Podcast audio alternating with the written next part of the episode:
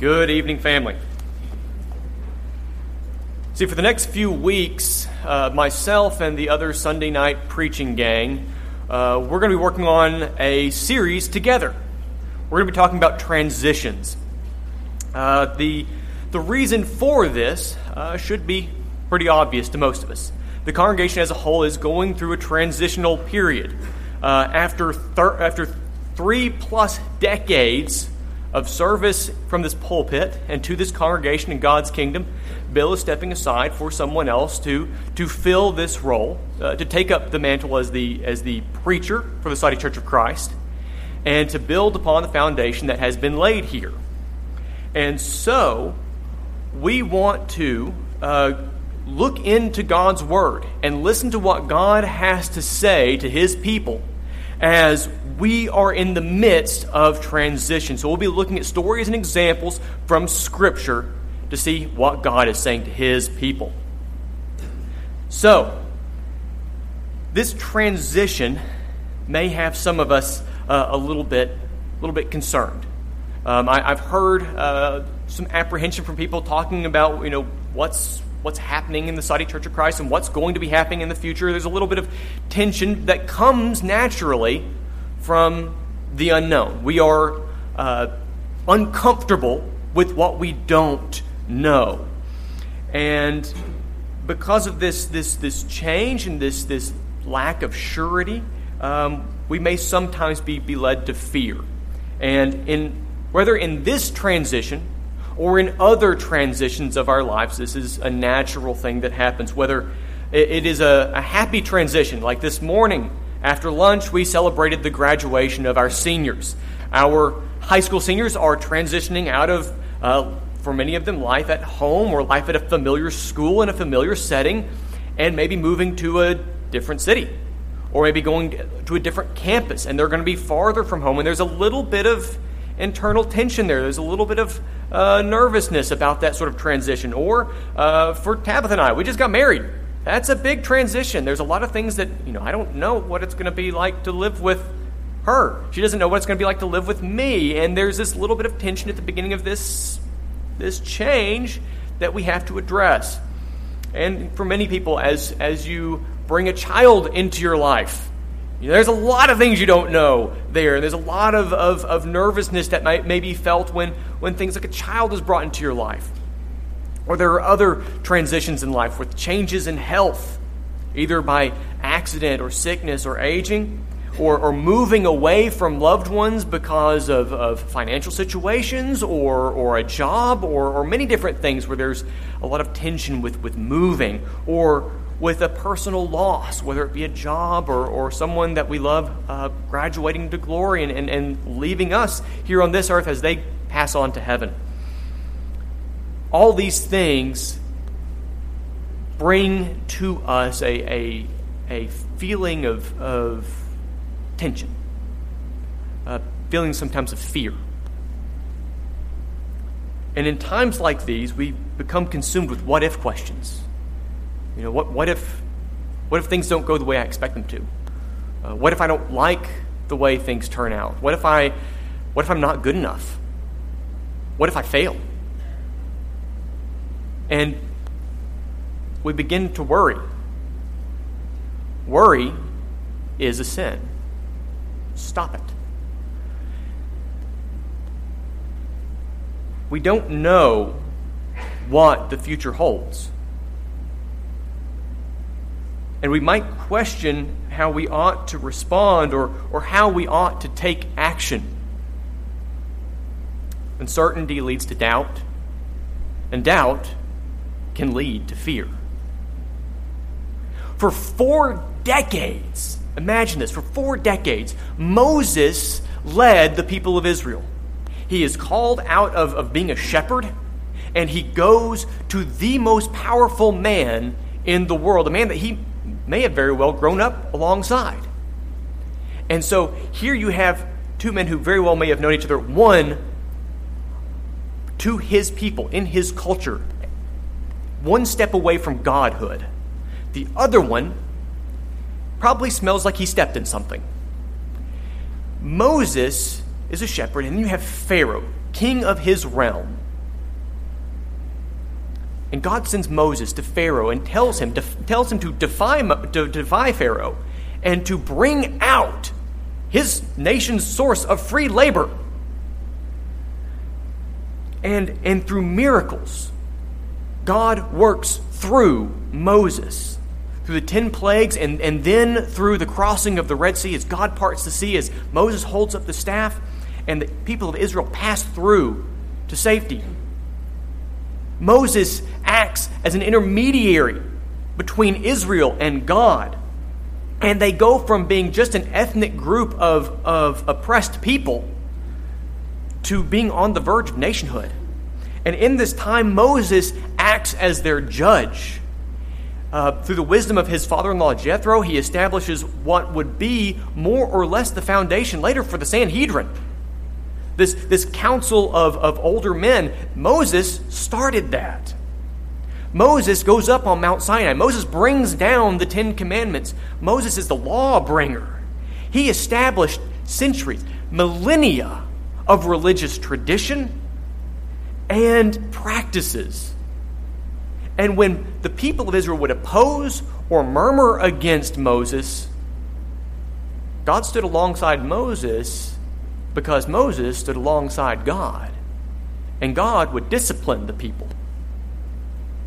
So in Deuteronomy 34, starting in verse 5, so Moses, the servant of the Lord, died there in the land of Moab, according to the word of the Lord. And he buried him in the valley of Peor. Or, sorry, the, the valley of the land of Moab, uh, opposite Beth Peor. But no one knows the place of his burial to this day. Moses was 120 years old when he died. His eye was undimmed, his vigor unabated, and the people of Israel wept for Moses in the plains of Moab for 30 days. Then, when the days of weeping and mourning for Moses were ended, Joshua the son of Nun was full of the spirit of wisdom, for Moses had laid his hands on him. So the people of Israel obeyed him and did as the Lord commanded Moses. And there has not arisen a prophet since in Israel like Moses, whom the Lord knew face to face.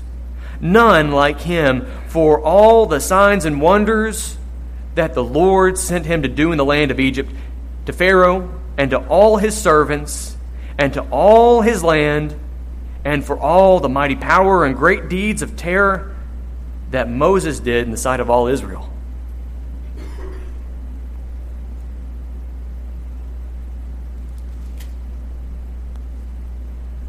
Imagine that.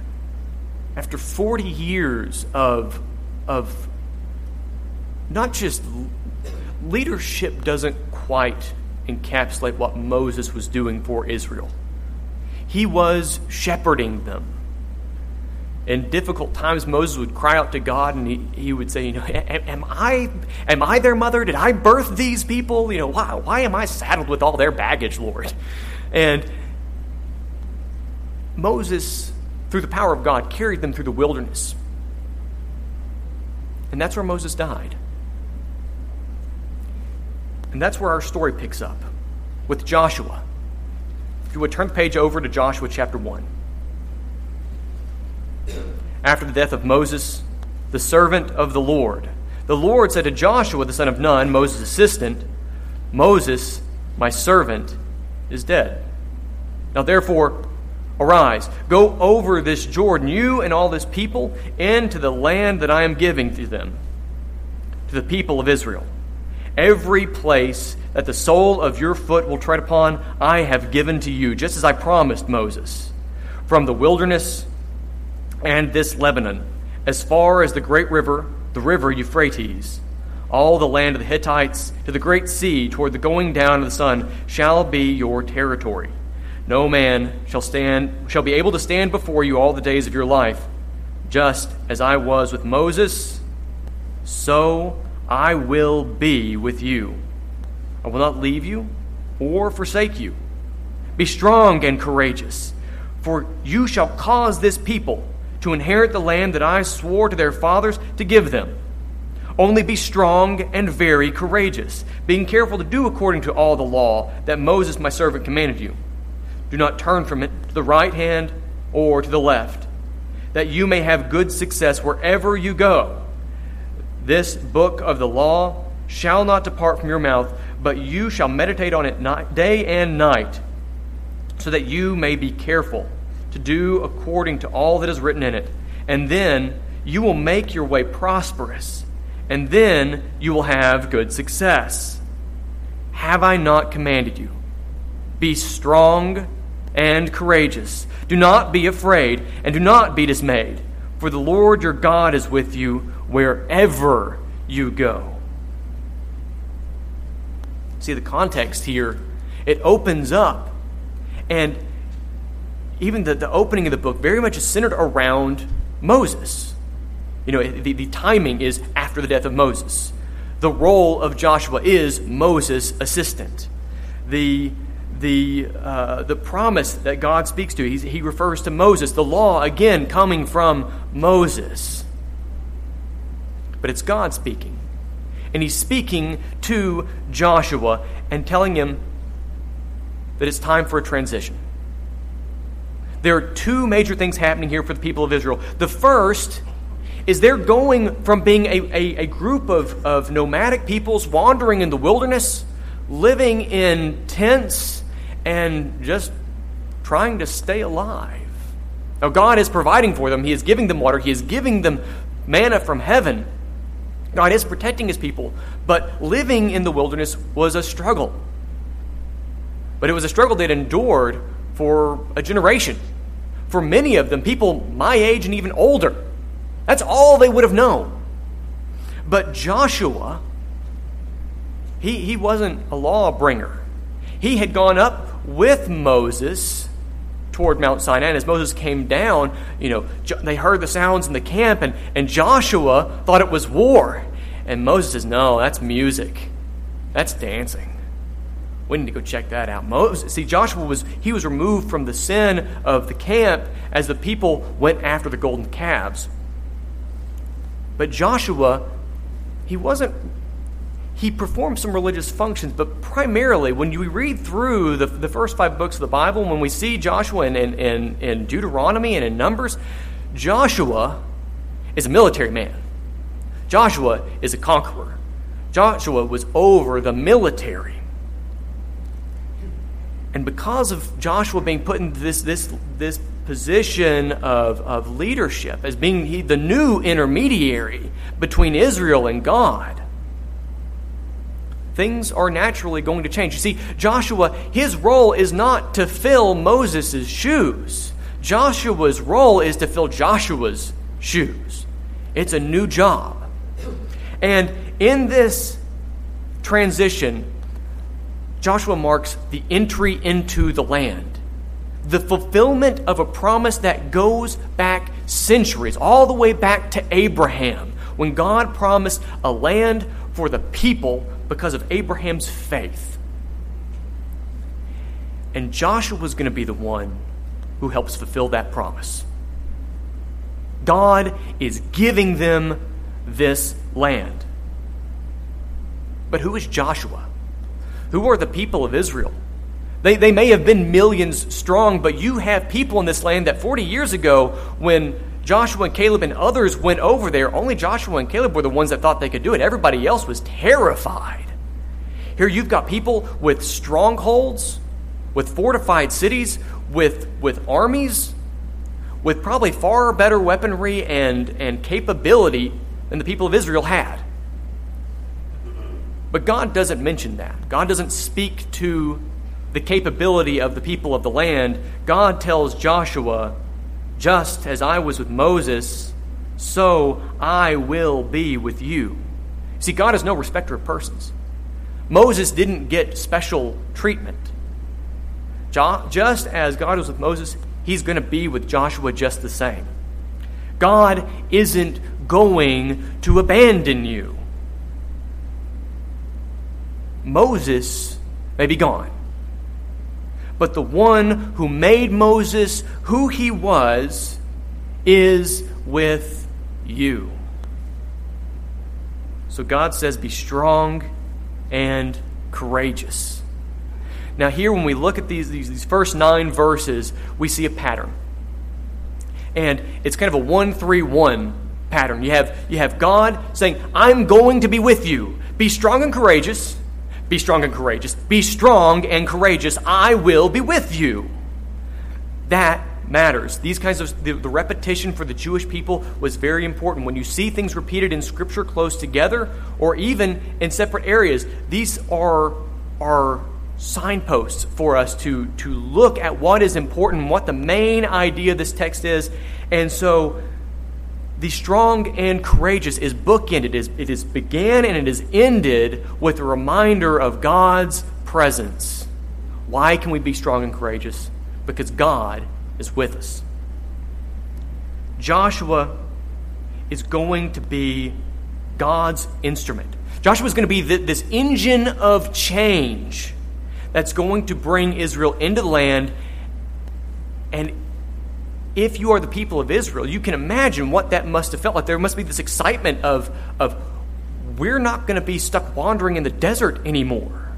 We're going to be entering into a land that is, that is fertile, a place that, that we can be provided for, but it's not going to be deserted. It's not going to be the Garden of Eden.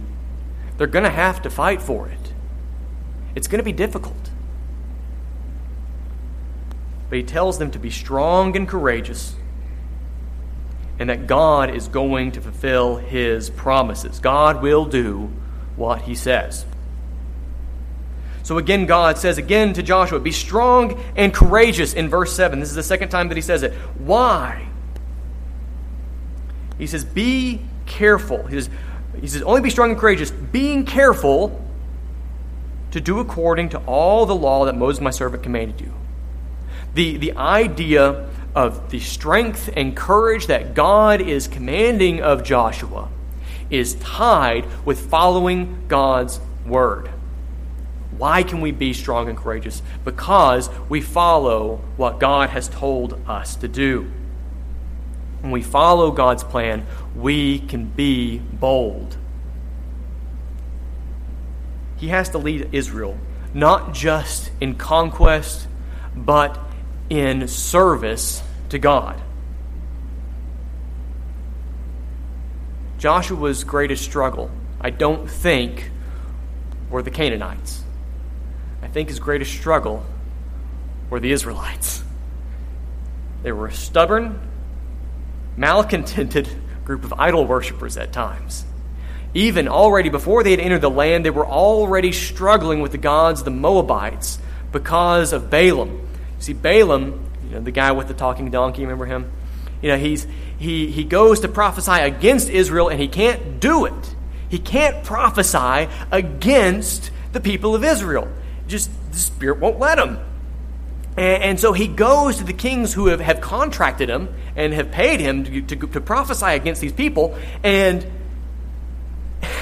and so when he goes to them, he, he can't do it. He, he keeps failing, keeps blessing the people of Israel. He goes back to them and says, Look, the only way you can defeat this people, you've got to get them away from their God. So you've got to introduce your gods to weaken them. And so they began to, to send in people to, to pollute the Jewish people and to pollute their faith and to draw them with temptations away from God and to weaken them. So, already, even before they enter the land, they're already struggling with idol worship. And that doesn't just mean the golden calves, it's also the gods of the people of the land. Obeying God is key and obeying the word of, of God, it, it's not magic. You know, it's not if we if we just check off the boxes, we're going to have this great outcome. You know, it's it's not this this this. Sometimes we talk about God's word as being a manual for our lives, and and while it, it does provide us with with guidance and wisdom for us, I think the the the allegory of a manual sometimes take some of the life out of the, the scripture and of the stories and of the, the, the Word of God. The Word of God is so much more than a set of rules, it's so much more than a manual. The Word of God is life itself. We go back to the beginning of Genesis. When God brings forth life, He does so through His Word. So God's word, it's not magic, and it's not a trade. It's not like, if I do this, then you'll do that. If you look at idolatry in any form, in any culture, religion is transactionary. If I bring this altering before, insert idol, insert false god here, then you will agree to do this. One of the, the most interesting things uh, I have kind of seen in, in, in studying history is in, I think it might have been Athens or near Athens. They were digging around a temple to Apollo, and they found a golden foot. Why in the world would you make a, a golden foot? Probably because there was something wrong with your foot and you wanted a really good foot. You, you are making a trade with Apollo. You know, I want you to heal my foot, so I'm going to give you this really, really valuable foot so I can have a valuable foot too. It's a trade. Following the Word of God is not a trade. It's not like, well, God, if you make my life easy, I'll be really good. I promise. God's not Santa. God's not a car salesman. God is God.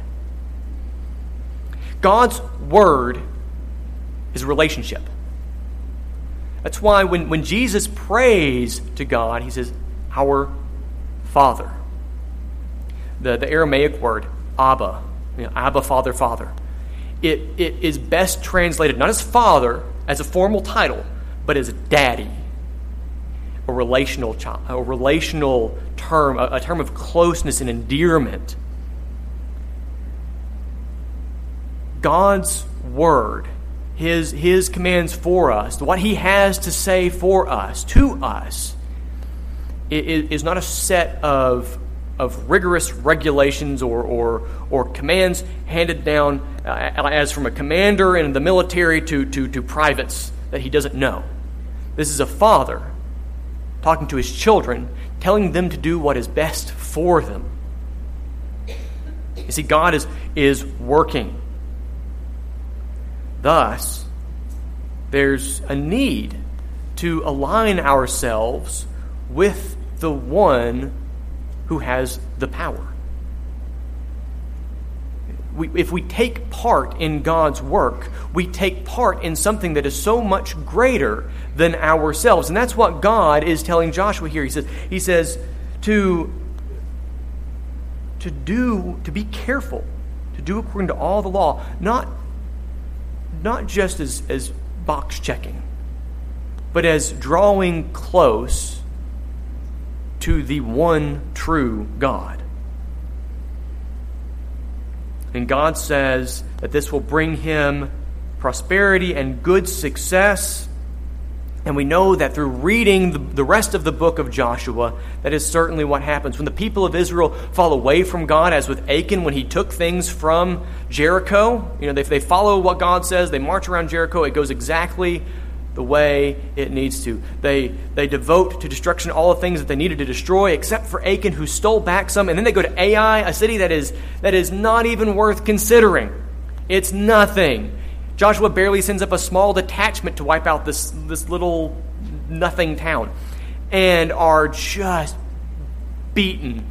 It's, it's, it's a tragedy for the people of Israel. And Joshua falls on his knees and cries out to God. And God tells him, You need to figure out what happened here. And he tells Joshua how to figure out what happened here. And Achan's sin is discovered, and when it is corrected, Israel has success again. God says, Be strong and courageous. Do not be frightened. Do not be dismayed. He changes something there. He doesn't just say, Be strong and courageous. He adds to this a, a, a, a command to don't, don't be frightened, don't, don't be dismayed. Why? Joshua is the commander of the military. Joshua has killed kings. Joshua is, is probably one of the most dynamic and, and powerful people in Israel in his day. What does he have to fear? You see, everything that Joshua has done up to this point, he's been getting it from somebody else. You know, when, when Joshua was in Egypt, he was a slave. He was told what to do. After the Exodus, He was Moses' assistant. He's Joshua, son of Nun, Moses' assistant. Like you, you look at him throughout Scripture and in other books, and that's how he is referred to many, many times. He is Joshua, son of Nun, Moses' assistant. You know, if he had a business card, his job title is assistant to Moses. And Moses is gone now. That, that, that person that he was, was close to, his mentor, his, his friend, is gone, and he doesn't have that relationship anymore. That person that he entrusted in isn't there to help him, isn't there to, to, to breathe confidence into him.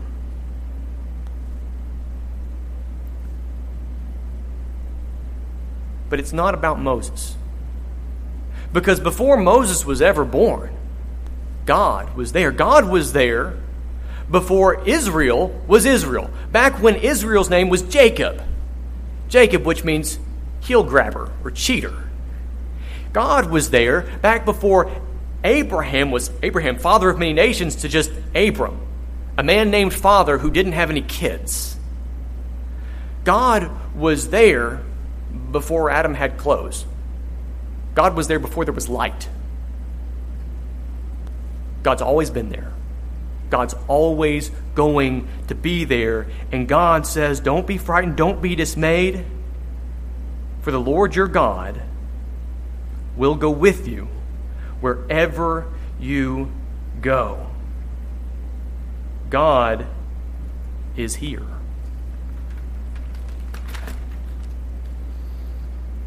I said all this to say this. I want to be very clear with this. I am not saying that Bill is Moses. I am not saying that the way things used to be, whether here in the Society Church of Christ or, or anything in your life up to this point, is your Moses. What I am saying, eh, or, or, you know, along with that, I am not saying that whoever is to come next is Joshua. I am not saying that. I am saying that we are all Joshua. God is speaking through His Word to us, telling us to be strong and to, to be courageous, and that God is with you. When the apostles in Acts were, were being oppressed by the, by the Jews and they're being told not to preach the gospel, what do they pray for? Do they, do they pray for, for you know, God, please, please let this, this, this persecution relent. You know, please make this little easier for us. This is getting hard. We're getting arrested. We're being, we're being killed. No, they pray for boldness boldness. Do you, do you believe that God is with you? Yes. Do, do you believe that God is faithful concerning his promises? Of course we do. Because we have faith, we can be encouraged. Before you leave here this evening, I want you to look at Maybe somebody here who you're sitting with or, or somebody else, before you leave this building tonight, I want you to look somebody in the eye and tell them, be strong and courageous. Because we see at the end of this chapter, at the very end of chapter 1, verse 18, the people of Israel are answering Joshua, and their words to Joshua are only be strong and courageous. You see, the people of God need to encourage one another with the words of God. Romans chapter 8, verse 26. Paul says, Likewise, the Spirit helps us in our weakness. For we do not know what to pray for as we ought, but the Spirit Himself intercedes for us with groanings too deep for words. And he who searches hearts knows what is the mind of the Spirit because the Spirit intercedes for the saints according to the will of God. And we know that for those who love God, all things work together for good. For those who are called according to his purpose. For those whom he foreknew, he also predestined to be conformed to the image of his Son, and in order that he might be the firstborn among many brothers. And those whom he predestined, he also called. And those who he called, he also justified. And those who he justified, he's also glorified. What then shall we say to these things? If God is for us, who can be against us? If you've heard the gospel and you believe that Jesus is the resurrected Son of God, and, and you want the confidence that comes with the knowledge that you are on God's side, I want to invite you to be baptized. Because through the washing uh, uh, of baptism, we put on Christ. It says that in Galatians chapter 3. Or, or if you feel the need for the prayers of the saints, if, you, if you've been baptized, you can, you can come forward without fear and with boldness and confidence, knowing that you are loved not just by us, but by God. So we invite you to do so as together we stand and sing.